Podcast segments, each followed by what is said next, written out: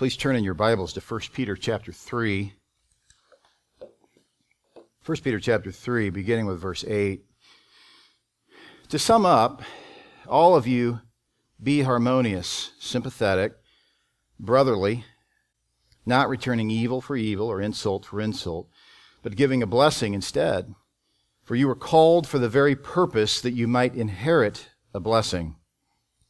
For the one who desires life to love and see good days must keep his tongue from evil and his lips from speaking deceit. He must turn away from evil and do good. He must seek peace and pursue it. For the eyes of the Lord are toward the righteous, and his ears attend to their prayer. But the face of the Lord is against those who do evil. We've really boiled this text down to this statement. I believe it's in your bulletin this morning. This morning we'll see the attitudes, actions, and speech that God blesses and those that he does not, so that we may assist each other in pursuing righteous, God honoring lives. You are given some crucial and yet easy to understand principles that will help you live in such a way so as to honor God, to help others honor God. And that's why in your so that statement, we've said it this way so that we may assist each other. Right? You remember the message just a few weeks ago where I gave you five metaphors from the scripture that illustrate the structure. Remember that message? The biblical church, her structure. And so we talked about the fact that the church is a living organism, according to the scripture. The church is a building being constructed by the master builder. It's a body. And so all of those things, and there are roughly 14 of those illustrations or metaphors throughout the scripture. I chose five. The one that I think best helps you and me is the illustration of the body. I've had issues with my body this week, for sure. Maybe you have as well. And so you know quite well, you experience it, you feel it when part of your body is ailing or missing. It's not helpful in the way that it was designed to be helpful what happens? Other parts of your physical body then compensate so as to serve your head. And that's what we are as the body of Christ. And so we want to know, you want to know, I want to know, how can we better, how can we best serve each other so as to magnify or glorify the head of the church? Simply put, I've got a two point outline that I, I gave to you last week Point number one was the man that God blesses, the man that God rewards. Well, the last element of point one, the man that God blesses, is that he, he prays effectively. He prays effectively. The scripture says that his ears attend to their prayer. His ears attend to the prayer of the one who is righteous. The eyes of the Lord are toward the righteous, and his ears attend to their prayer. His, his ears? Does God have ears? So, an anthropomorphism from that term anthropos simply means a humanization of God so that you and I can relate to it. God does not have ears. So the scripture speaks of him as if he has ears, so that you and I see this picture. We see God extending his ear toward those who are righteous. The man that God blesses is the man whom God hears. He has an effective prayer life. What do I mean by an effective prayer life? It's not the prayer that does anything. It's God. So we pray to Him. We don't just pray, right? We pray to Him. He is sovereign. He is loving. He is merciful. He is provisionary. He is kind. He is gracious. So we pray to Him. It's God that does the work. We believe in Him. We trust in Him. The Scripture never tells you to trust in prayer tells you to trust in the Lord through prayer. The man that God blesses is the man who prays effectively. Listen to this narrative in Psalm 66, starting with verse 16. Come and hear, all who fear God, which you know is one of the sub themes of the book of 1 Peter. Fear of God. Something that many Christians have become ashamed of in the Christian culture. Uh, they don't want unbelievers to, to think about this idea of fearing God. No, no, no. God is loving. God is loving and he is fearworthy. We are commanded to fear him. We are commanded to acknowledge the fact that fear is the beginning of knowledge. It's the beginning of wisdom. according to the book of Proverbs.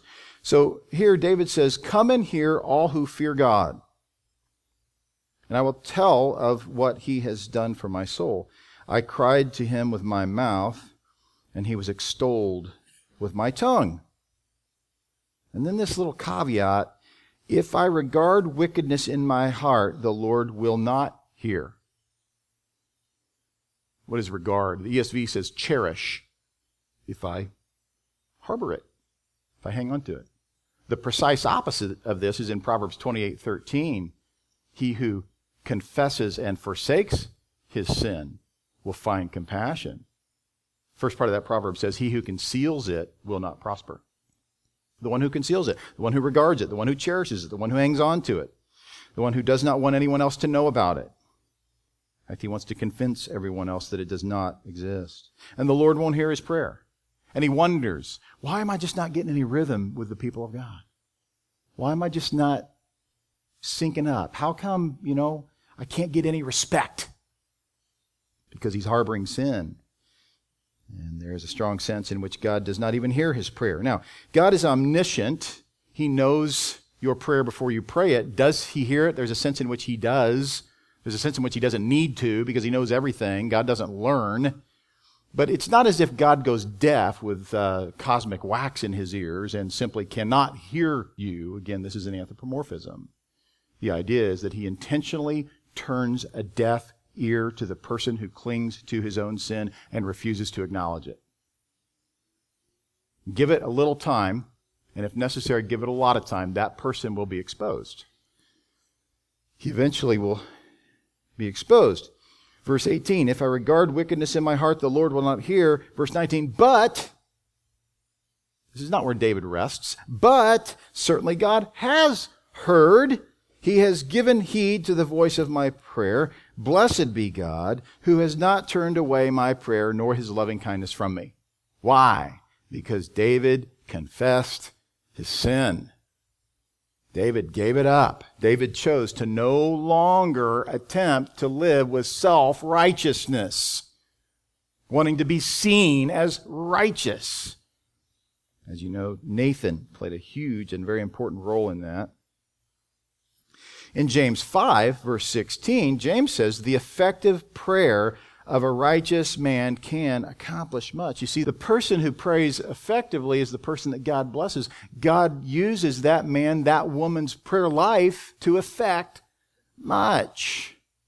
You say, but God is sovereign. Isn't He going to do what He's going to do? And yes, and in His sovereignty, He has sovereignly decreed the means, not only the outcome. The means is prayer. God uses prayer, and He uses the prayer of the righteous man.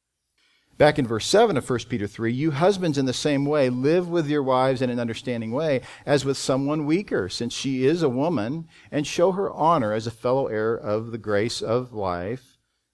Show her honor. Show her honor. Simply as a person who has physical life. That's what that's talking about. It's not talking about eternal life. Simply as another person with whom you share life experience as a spouse. Show that person honor. Live with her understandingly, not waiting for her to become understandable, but being understanding, being receptive to the difficulties that she experiences as the weaker vessel. Be understanding. Treat her with honor. Oh, and by the way, if you don't, God won't hear your prayer. Black and white. Plain and simple. It's like math. And so, what happens in that man's life? He spins his wheels. He may be incredibly gifted doesn't honor his wife. God doesn't hear his prayer. He may be really good at pretending that God honors his prayer, but he doesn't honor his wife. God doesn't hear his prayer. He's not like the man in this text who prays effectively and that God blesses. He's not like this man to whom God turns his ears. God gives his ear in attendance to this man's prayer.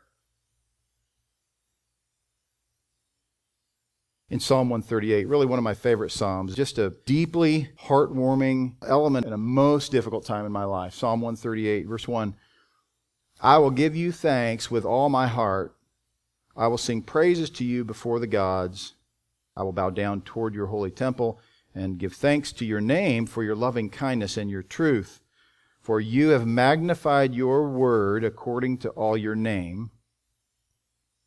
On the day I called, you answered me. You made me bold with strength in my soul. You know that passage in Hebrews where it speaks of going before the throne of grace with boldness. That's not with a puffed out chest and a stiff neck. That's a bold belief in the ability and greatness of the one who sits on the throne.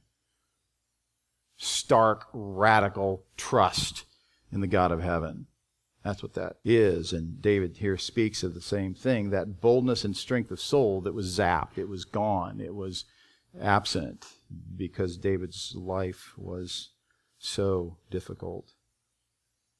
On the day I called, you answered me.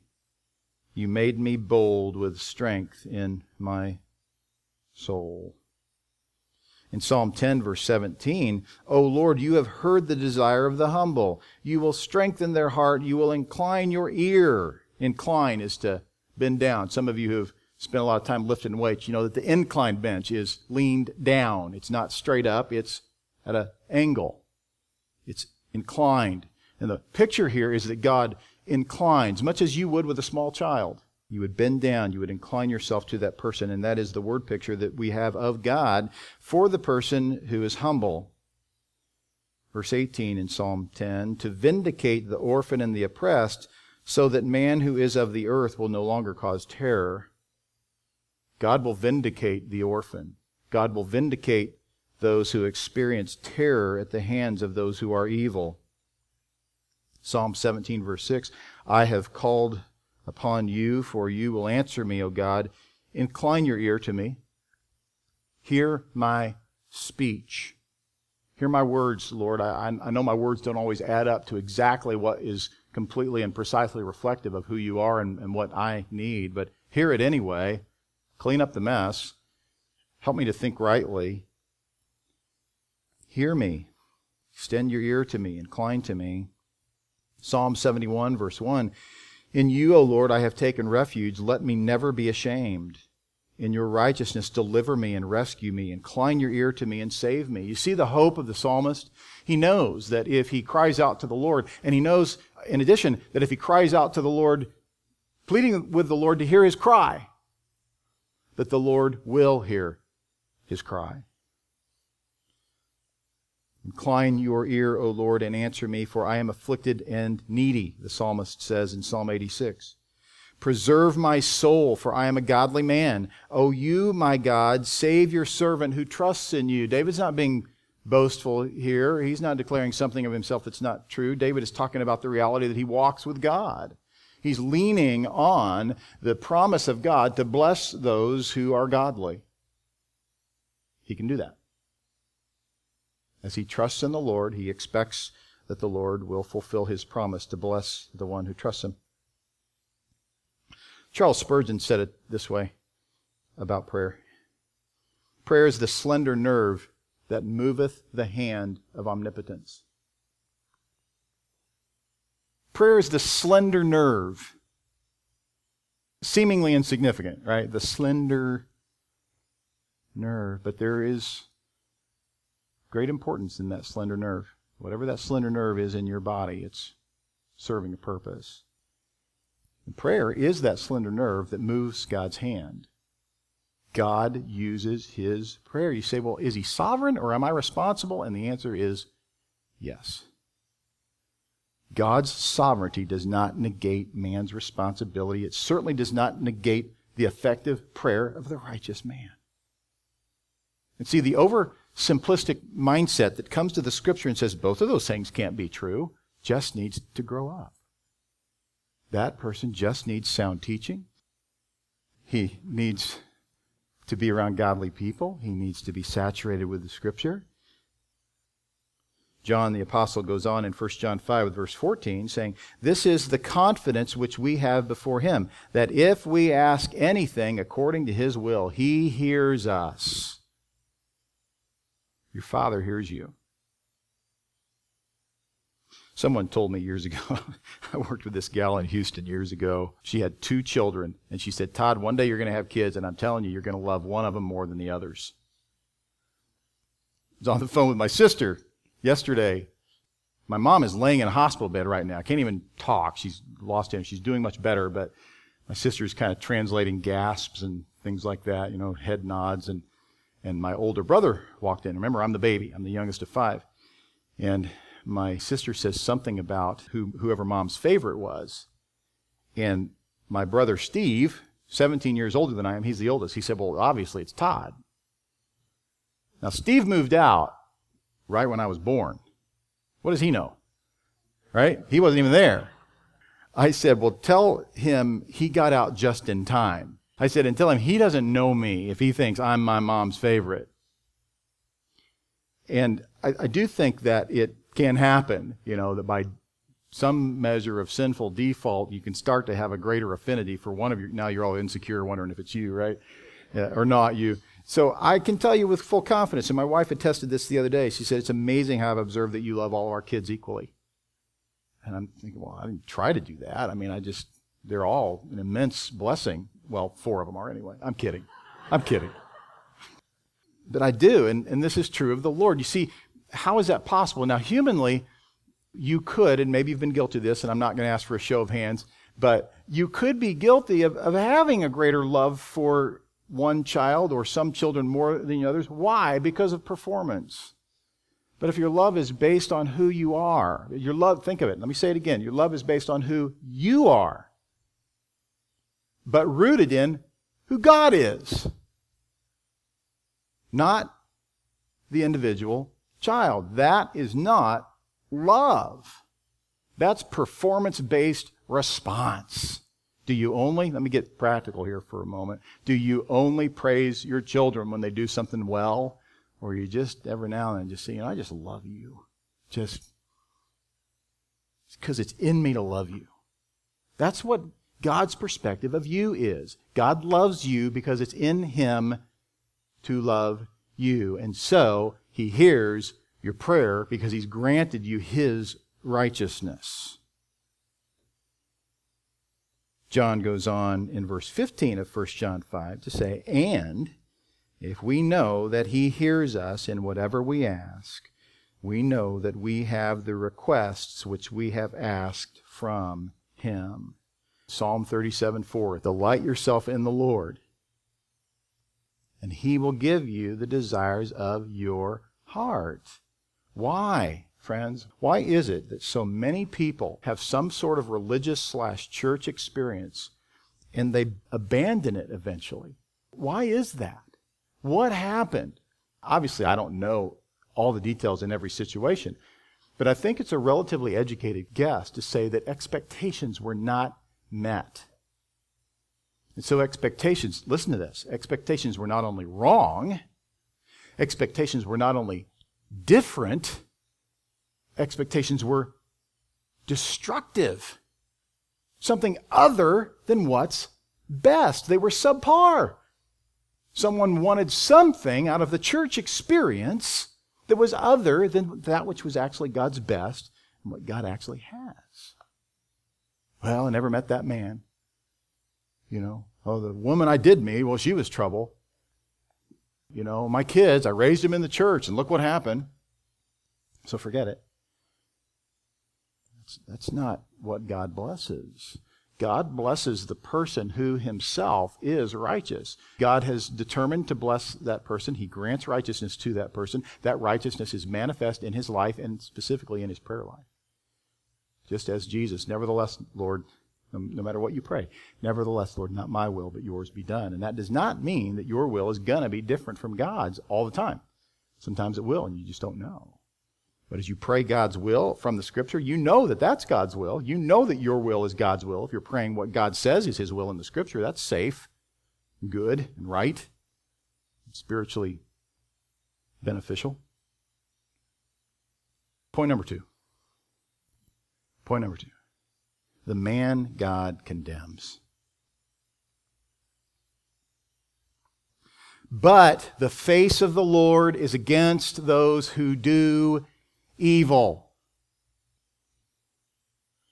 Coram Deo. It's the Latin term commonly used by the reformers for the face of God. Coram Deo, the face of God. It's representative of the presence of God. The charismatic movement today has just obliterated this concept with the idea that the presence of God is something you feel. It's not something that is, as Paul has expressed in Philippians 4, for the Lord is near. It is the idea that when God is here, you feel Him. You will not find this idea in your Bible. But man, is it prevalent. Why is it prevalent? Because it works. It works to grow churches. John 1, the face of God. For the reformers, this was, and for we as reformers today, the face of God is everything.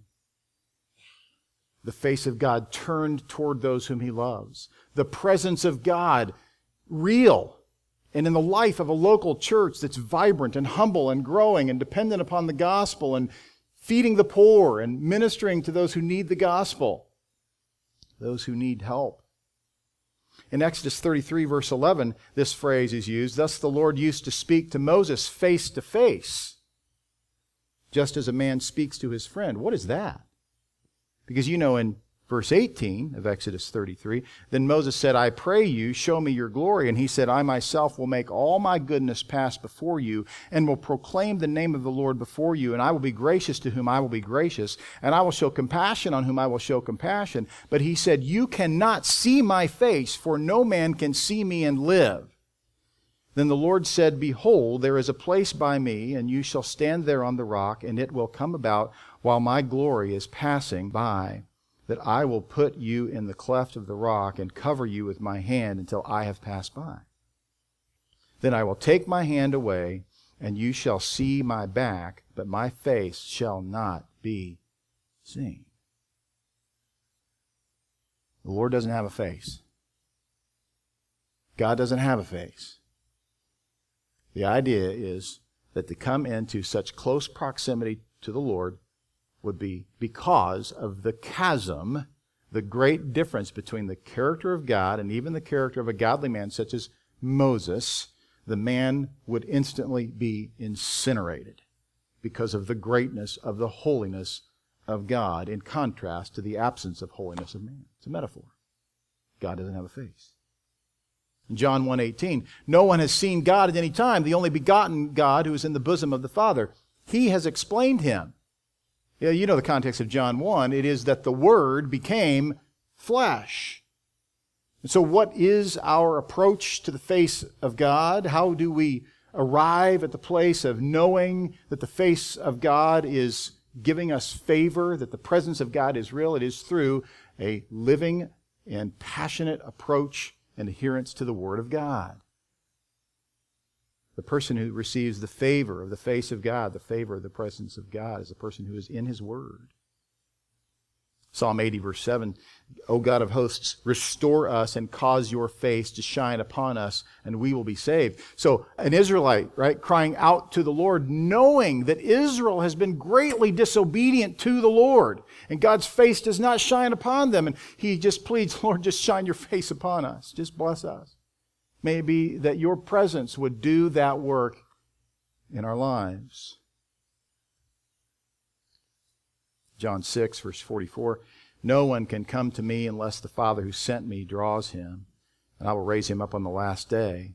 It is written in the prophets, and they shall all be taught of God. Everyone who has heard and learned from the Father comes to me. Not that anyone has seen the Father except the one who is from God. He has seen the Father.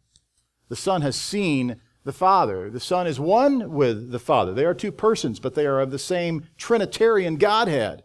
They are not two parts of a three part God. They are both full persons. And so, the Son can say, I've seen the Father. You haven't seen the Father. Back in John 5. And the Father who sent me, he has testified, You have neither heard his voice at any time nor seen his form. You do not have his word abiding in you, for you do not believe him who he sent. You search the scriptures because you think that in them you have eternal life. It is these that testify about me. and you are unwilling to come to me so that you may have life. I do not receive glory from men, but I know you, that you do not have the love of God in yourselves. I have come in my Father's name, and you do not receive me. If another comes in his own name, you will receive him. So there's a disinterest in the person of Christ, in the person that God's face does not shine upon. The person whose uh, life God's face shines upon, the person whose life in which God is present, is the person who has a deep and abiding love for the person of Jesus Christ in His Word. In His Word. Jeremiah 44, verse 9. Now that we've looked at what it is to experience the favor of God. And this expression, the face of God shines upon us, or God, please cause your face to shine upon us. The idea that that is a favorable reality takes a very interesting turn here in Jeremiah 44, verse 9. Have you forgotten the wickedness of your fathers, the wickedness of the kings of Judah, and the wickedness of their wives? Your own wickedness and the wickedness of your wives, which they committed in the land of Judah and in the streets of Jerusalem. But they have not become contrite even to this day, nor have they feared nor walked in my law or my statutes, which I have set before you and before your fathers. True of Israel, true of people today. That in their disobedience, in their obvious sin, and their refusal to engage legitimate repentance, in verse 11, Jeremiah says, Therefore, thus says the Lord of hosts, the God of Israel, Behold, I am going to set my face against you for woe, even to cut off all Judah. So the face of God, which shines upon those whom he loves, which is an expression of his presence, the fatherly adoptive love that he grants to those whom his face shines upon, also is a face that he sets against some. In Psalm 5, verse 5, we are told that God has a special hatred for those who commit iniquity. You see a very similar phrase in Psalm 11, verse 5. This Hebrew term is sane, and yes, it is hatred. God doesn't hate the unbeliever. Yes, He does. Say, I thought God loves the unbeliever. He does. And if you don't understand that, the problem is not that it's not true. The problem is that you and I tend to look at God through the grid of our own experience. We think I couldn't love and hate someone at the same time, which probably isn't really true anyway. But the fact is that no, you can't have the kind of love and the kind of hatred that God has for the unbeliever because they are both completely righteous. The point is, the Hebrew term translated as hate is sane, and it means to set oneself against. It is a literal, positional activity. In other words, it is the result of God's disposition of righteousness against the unrighteous, the one who does evil. God has set himself against that person. Verse 12 of Jeremiah 44 says, And I will take away the remnant of Judah who have set their mind on entering the land of Egypt to reside there, and they will all meet their end in the land of Egypt. They will fall by the sword and meet their end by famine. Both small and great will die by the sword and famine, and they will become a curse, an object of horror, an imprecation, and a reproach. And they did. And this is true of the person who does evil today. It is true of the person who does not set his course toward the Lord. It is true of the person who is not righteous. It is true of the person who is not interested in harmony and sympathy and brotherly love and kindheartedness and humility, but he wants to be known as that person. And God has set himself against that person. He's turned his face, his loving face, his very presence.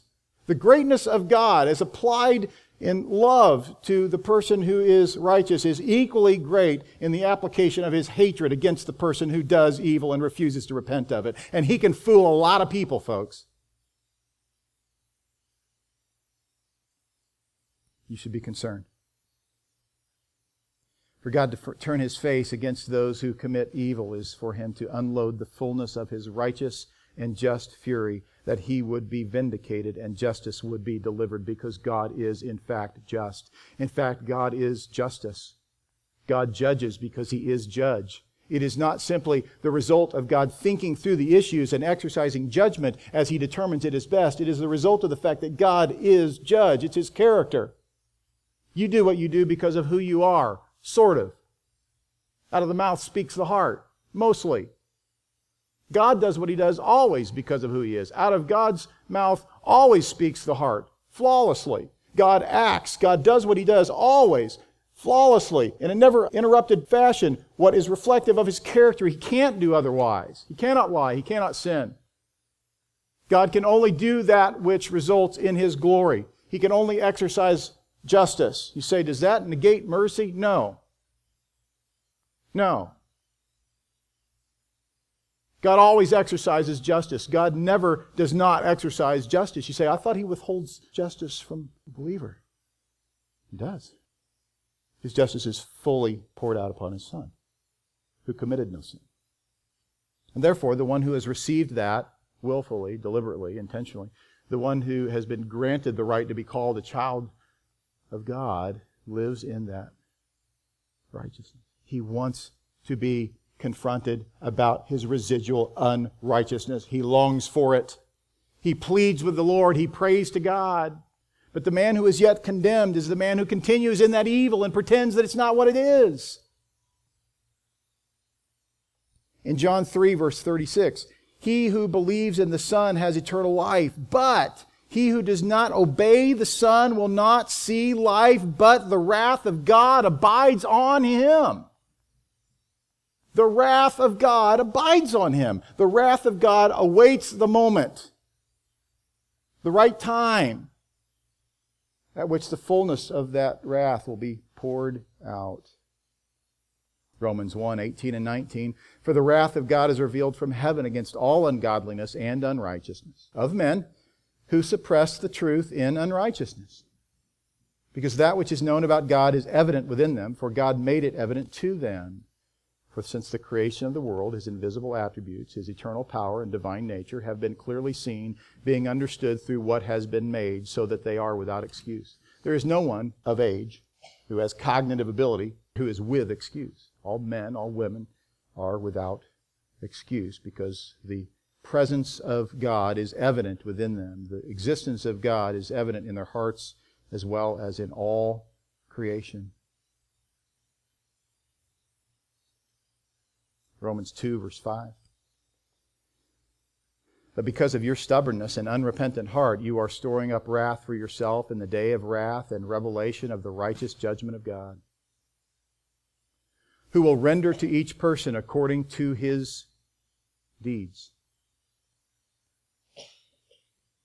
To those who by perseverance in doing good seek for glory and honor and immortality, eternal life. But to those who are selfishly ambitious and do not obey the truth, but obey unrighteousness, wrath and indignation. Wrath and indignation. Indignation is uh, another word for hatred. The hatred of God, the wrath of God, the fury of God, the fullness of God's righteousness manifest in God's willingness to cause his face to be against those who persist in disobedience. You'll love this, though, in 1 Thessalonians 1, verse 9. This is where Paul has commended the Thessalonians. I love this book.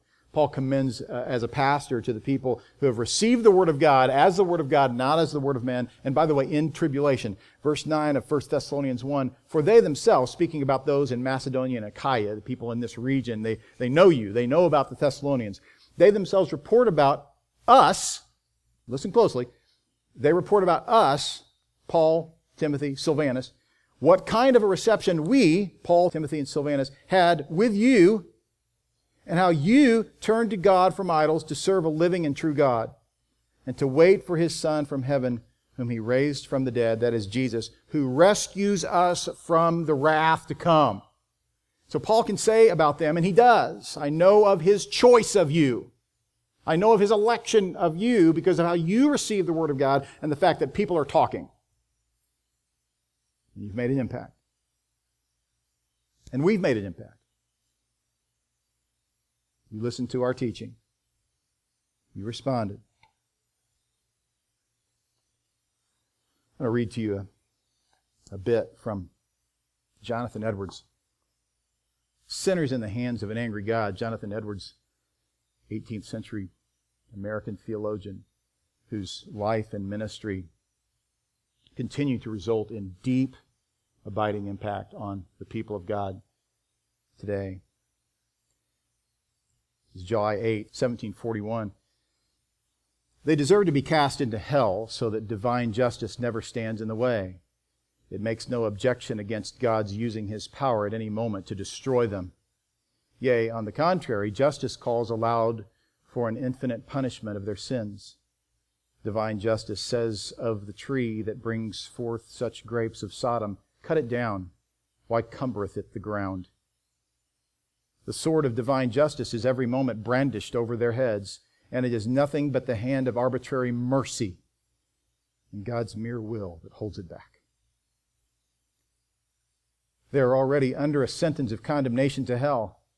They do not only justly deserve to be cast down thither, but the sentence of the law of God, that eternal and immutable rule of righteousness that God has fixed between him and mankind, is gone out against them and stands against them, so that they are bound over already to hell. He that believeth not is condemned already. So that every unconverted man properly belongs to hell, that is his place. From thence he is. John 8, 23. Ye are from beneath, and thither he is bound. It is the place that justice and God's word and the sentence of his unchangeable law assigned to him. They are now the objects of that very same anger and wrath of God that is expressed in the torments of hell.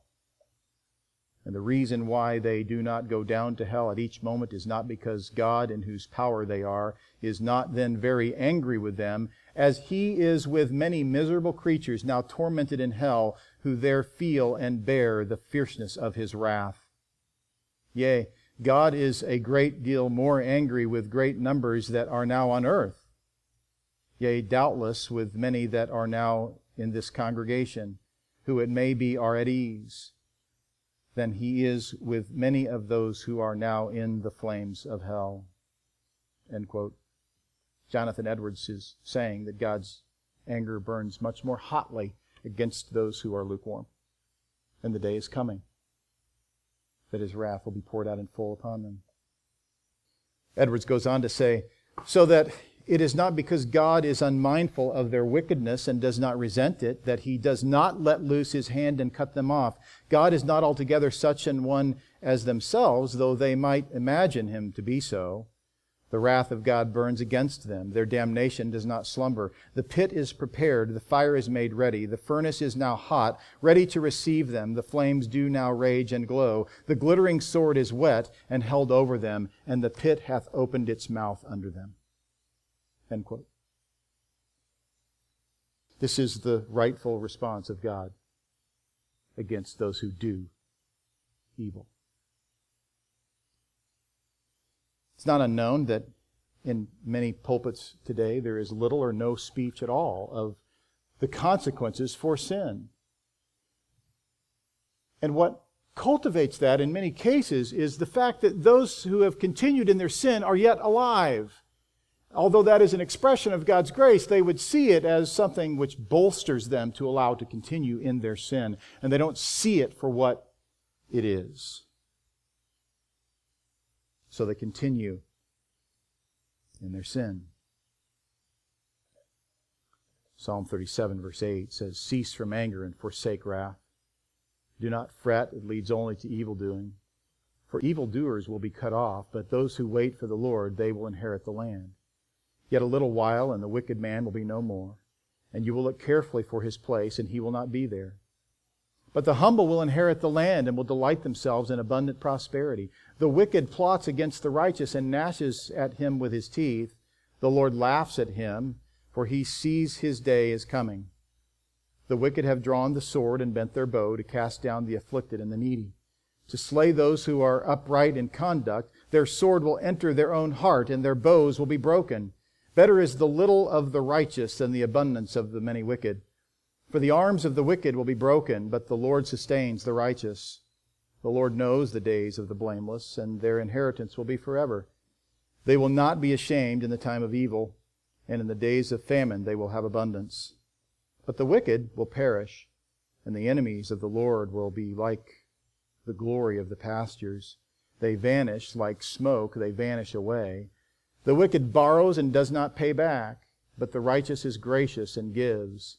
For those blessed by him will inherit the land, but those cursed by him will be cut off. It's no wonder then that Adam and Eve hid themselves from the face of God when they had sinned.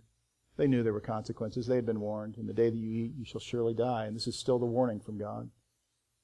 The warning's no different. What do you do then? What do you do for the person who continues in his sin? What if you are the person who continues in sin? Hebrews 12, I think, answers that well for us. Hebrews 12, verse 4.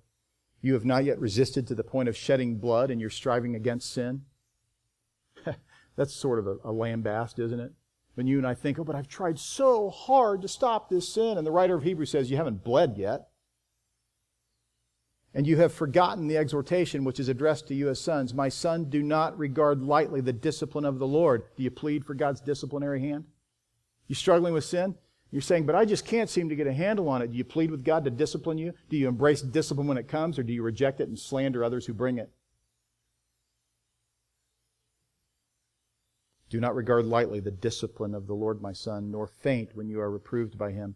For those whom the Lord loves, he disciplines, and he scourges every son whom he receives. Verse 11 of Hebrews 12 says, All discipline for the moment seems not to be joyful, but sorrowful. Yet to those who have been trained by it afterwards, it yields the peaceful fruit of righteousness. Righteousness. That to which God lends his ear. That to which God gives his attention. The one who desires righteousness is the one who says, Lord, bring discipline into my life. Bring correction. I wonder, those of you who are parents, how often you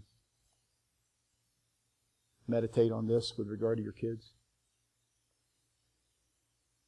How are you addressing this matter in your home with your children's conduct?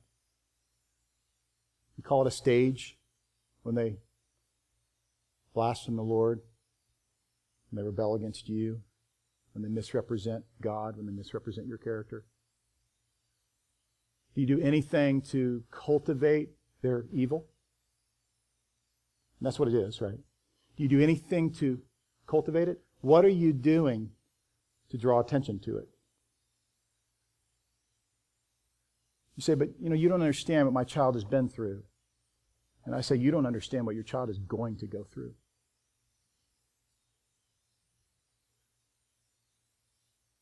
If you're the parent who says, see, honey, I told you you're too soft on the kids, but you're the one who resorts to screaming, losing control, and returning evil for evil, you are just as guilty.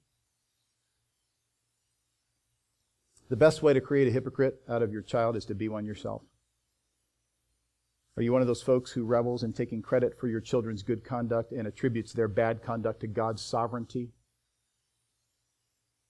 When he or she does something of significance and value, that's my girl. That's my son. But when drunkenness, foul language, sexual sin, and other wayward conduct, evil is displayed, you say, that's not how I raised my children. I did the best I could, but if she's not of the elect, there's nothing I could do. It's hyper Calvinism, by the way irresponsible, has no place in Christ's church nor in Christian parenting. There's no such thing as an overemphasis on God's sovereignty because it is the ruling doctrine of the whole Bible. The eternal God is and has always been in utter sovereign control of all things, and it is man's comically inflated view of himself that makes him think otherwise. But there certainly can be an underemphasis on man's responsibility when one misunderstands God's sovereignty. God's sovereignty in no way negates man's responsibility to obey God's commands, nor does it negate man's culpability for his sin, nor the consequences, nor for his lack of willingness to correct his children with regard to sin. It may be time for you to sit down with your children and seek their forgiveness for refusing to love them enough to instill a deep and consistent fear of God in them and showing a greater love for self by refusing to obey the Lord in this primary responsibility in your home. Children are the product of the parenting they receive. Right? If not, what are they a product of? You must rest in God's sovereignty, but you must never use it as an excuse for your hypocrisy and irresponsibility, pride, and failure to repent and be humble. You should not be puzzled by your children's disinterest in the things of the Lord when you have shown anything less than a life of fervent prayer to the Lord and a holy hatred of evil in your own life. You might say, but Todd, your children aren't old enough yet for you to understand how difficult it is to raise teenagers. And that is exactly the attitude that results in parent failure. You might say, no one understands. You think your situation is different. It's worse than any situation you've ever seen. Maybe you have older children and you've become experts in their weaknesses and sins. Have you traced any of that sin and weakness back to your parenting or your unwillingness to live in reality? How about this? Well, I did my best, but my husband or wife was just not on the same page. If only we'd been a team. Let me destroy that mindset for you. 1 Corinthians 7, verse 12, Paul says, But to the rest I say, not to the Lord, that if any brother has a wife who is an unbeliever, and she consents to live with him, he must not divorce her. And a woman who has an unbelieving husband and he consents to live with her, she must not send her husband away. For the unbelieving husband is sanctified through his wife, and the unbelieving wife is sanctified through her believing husband, for otherwise your children are unclean. In other words, if that were the case, then it would be hopeless, but now they are holy, Paul says. You say, well, but my, you know, spouse isn't an unbeliever. He's just kind of hard to live with. Well, which is better? An unbelieving spouse or a believing spouse? Paul's speaking here to those who have unbelieving spouses, and he says, in that seemingly worst case marital scenario, your kids cannot be prevented from becoming holy. And yes, it to a great degree does come down to your parenting. If you're the person who says, well, then I guess my spiritual condition is just my parents' fault. I never said that, and you won't find that in Scripture. Parents exercise great influence on their children, but each man and each woman will give an account for his own soul as well as those who've been given to his or her care. So, what do you do? Think rightly. Start with that. Think rightly about the consequences of evil. When your friends, when your children whine, when your children complain, when your children dishonor you by how they act in your home or someone else's home, it's evil. Now, our society wouldn't like that statement, but you should know that that's true. Where then do you draw the line if you don't draw it here? You love your children. But unfortunately, it's very, very easy in our culture to become overwhelmed with fearing our children rather than fearing God. Proverbs 29, verse 15 says, The rod and reproof give wisdom, but a child who gets his own way brings shame to his mother. Well, you don't understand. Spanking doesn't work with my child.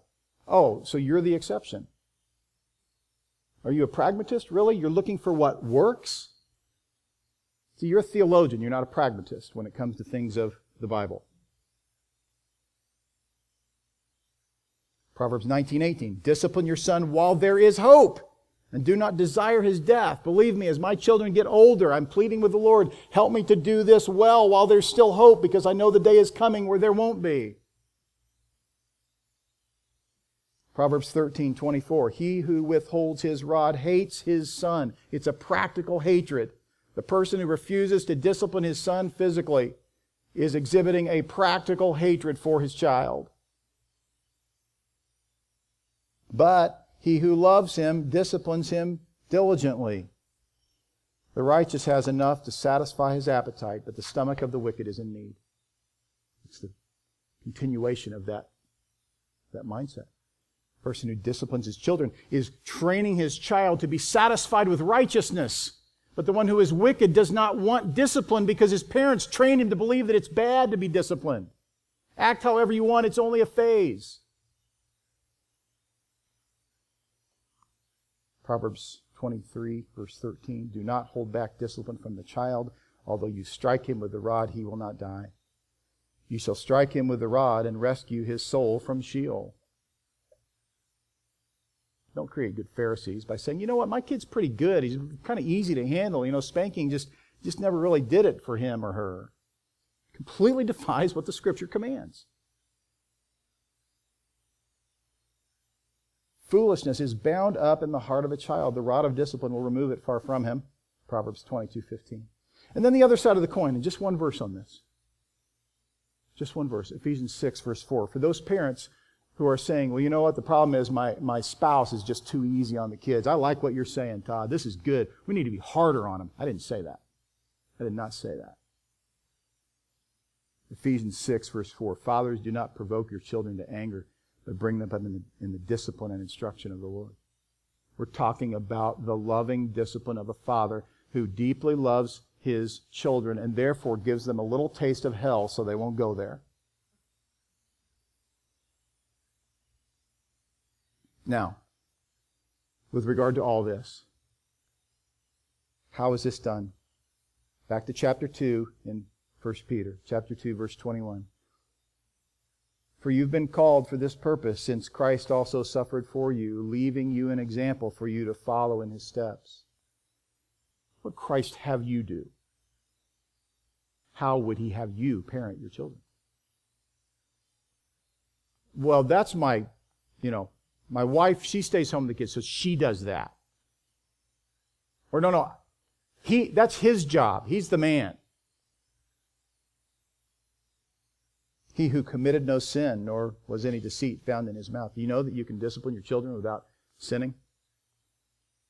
And you should. And if you do it otherwise, then that's not helpful. You know, attempting to require something from your children that you yourself are not exhibiting. The angry man who disciplines his kids because they're angry. In his anger. Verse 23, 1 Peter 2. And while being reviled, he did not revile in return, right? He didn't insult those who insulted him. I'm your father. How dare you talk to me like that? It's not helpful. Comments like that are not helpful, men. He didn't revile while being reviled. While suffering, he uttered no threats. But what did he do? He kept entrusting himself to the one who judges righteously. He stayed in God's word. He himself bore our sins in his body on the cross so that we might die to sin and live to righteousness. For by his wounds you were healed. You were continually straying like sheep, but now you have returned to the shepherd and guardian of your souls. As I mentioned to you earlier in chapter 3, verse 18, we'll be there in a very short time. For Christ also died for sins once for all, the just for the unjust, so that he might bring us to God. Don't you want your kids to know that? Don't you want the people in your influence to know that? This is the condition into which man is born, and what is the consequence for that evil condition? It is not that man needs to be told to think a little more highly of himself, to just have a better view of himself, to just, you know, think better. It is that he would understand his condition and that he would know what the consequences are and he would fear the God who brings those consequences for that evil. Your children, my children, you, me, we are no less depraved in our natural born state than the worst dictator on the planet. We are born with the same depravity. And you say, but I haven't expressed mine like he has. Right, because God in his grace has given you restraint. So the worst thing for you to do would be to say, I'm not as bad as him. The best thing for you to do would be to say, God, thank you for your grace that has restrained me from a full expression of the depravity into which I was born. Thank you for the grace that you've granted me to produce righteousness in me. And Father, help me to lead my kids to the Christ of righteousness rather than allowing them to continue in unrighteous conduct and speech that defames me and others and you.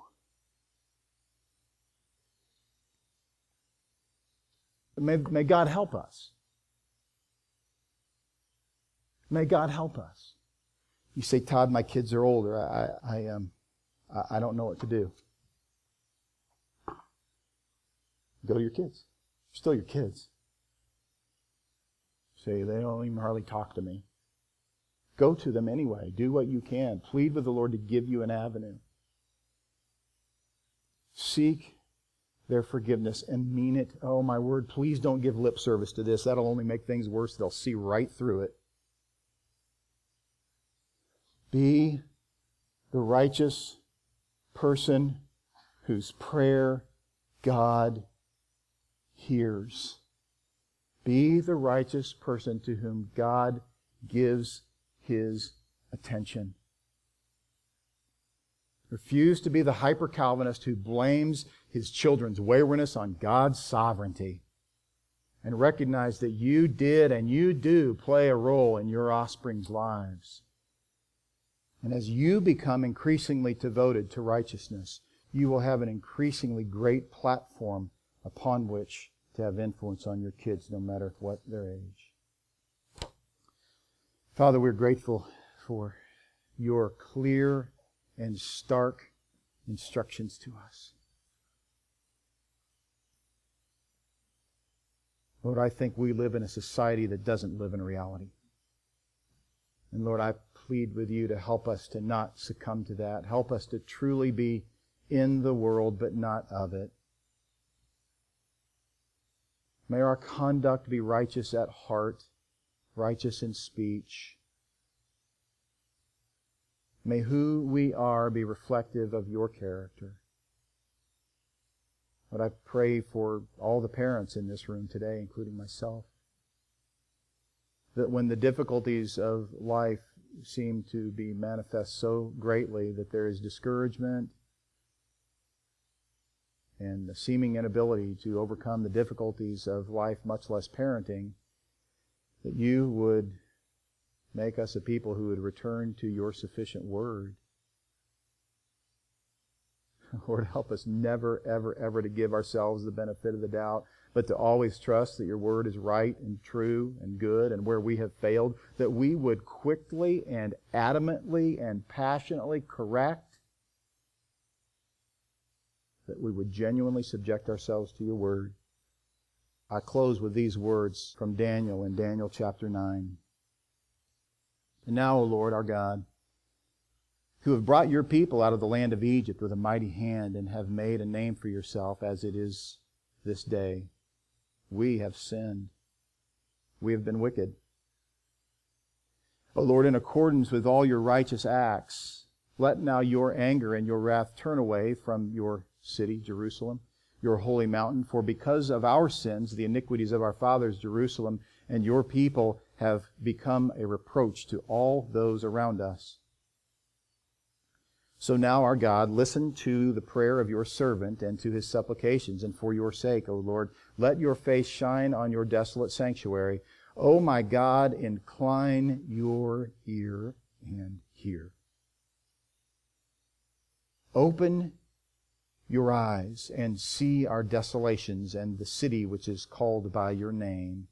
For we are not presenting our supplications before you on account of any merits of our own, but on account of your great compassion. O Lord, hear. O Lord, forgive. O Lord, listen and take action. For your own sake, O my God, do not delay, because your city and your people are called by your name. Amen.